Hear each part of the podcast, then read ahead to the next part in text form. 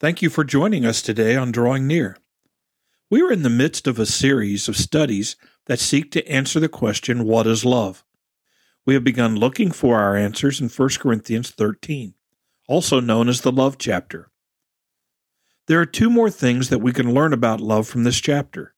So open your Bibles and turn to 1 Corinthians chapter 13 as we explore the supremacy of love. Before we read God's Word together, let's prepare our hearts with prayer.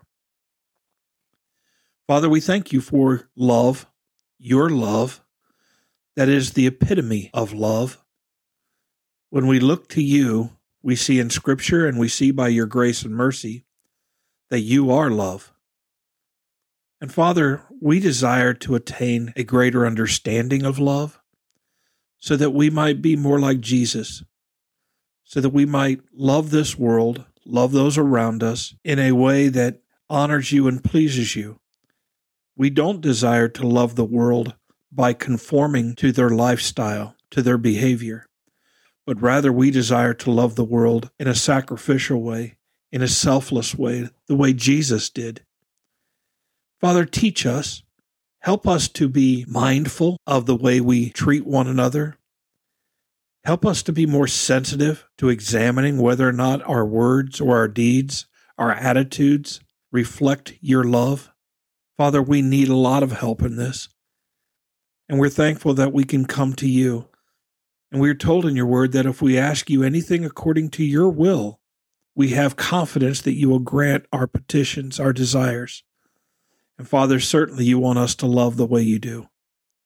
So give us the ability and the understanding. We ask these things in Jesus' name. Amen. So in 1 Corinthians chapter 13, we will begin today looking at verse 8 and following. In verse 8, we read, Love never fails, but whether there are prophecies, they will fail. Whether there are tongues, they will cease. Whether there is knowledge, it will vanish away. For we know in part, and we prophesy in part. But when that which is perfect has come, then that which is part will be done away. When I was a child, I spoke as a child. I understood as a child, I thought as a child. But when I became a man, I put away childish things. For now we see in a mirror dimly, but then face to face. Now I know in part, but then I shall know just as I also am known. And now abide faith, hope, love, these three, but the greatest of these is love. Last time on Drawing Near, we looked at what love does and what love does not do.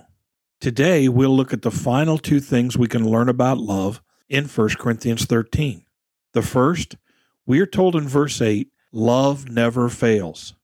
This idea of failing has two aspects. One, it doesn't ever stop, it doesn't cease. And the second is that love survives everything. It's this idea of never failing, not usually doesn't fail, sometimes doesn't fail. Love never fails. Love always survives. Love always prevails. Look at love in contrast to spiritual gifts. Whether there are prophecies, they will fail. Whether there are tongues, they will cease. Whether there is knowledge, it will vanish away. These are significant spiritual gifts. They fail, they cease, they vanish away or disappear. Love never fails. Love always survives. It prevails. We must get this concept in our mind. Love is not some weak emotion. Love is not something experienced by the weak minded. We don't fall into love.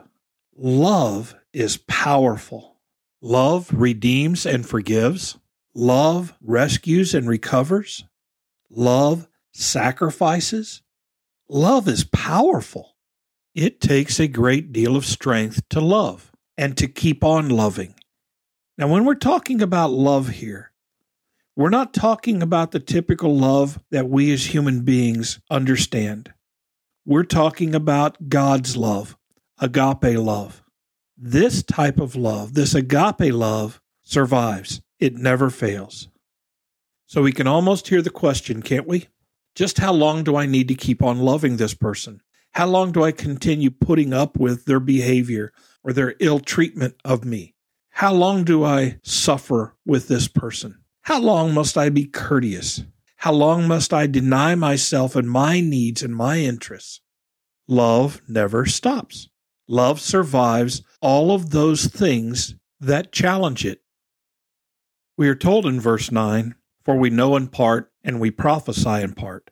And that's a reference to the idea that we cannot have complete or perfect knowledge. We cannot comprehend all that God would have us know. We have limitations. But verse 10 says, But when that which is perfect has come, then that which is in part will be done away. Many scholars believe the perfect referred to in verse 10, that which is perfect has come, is referring to the Lord Jesus Christ. Others, they believe that's referring to the kingdom of God. The idea that the perfect is coming means there is going to be a second coming of Jesus Christ and he is going to usher in his kingdom in which we will have complete knowledge and understanding as we are glorified with him. Right now, we struggle to love with the agape type of love. There's nothing wrong with agape love. The problem lies with us who are incomplete and imperfect. We struggle to love with this divine, godly type of love. But the time is coming when the partial will be done away, when we will be able to embody and experience this love perfectly. Verse 11 says, When I was a child, I spoke as a child, I understood as a child, and I thought as a child. But when I became a man, I put away childish things. And it is a further reference to the fact that we are limited in our understanding in our grasp of these spiritual things. There is a time in our spiritual life when we are spiritual infants. We drink the milk of the Word of God. Our understanding of the things of God are infantile and immature.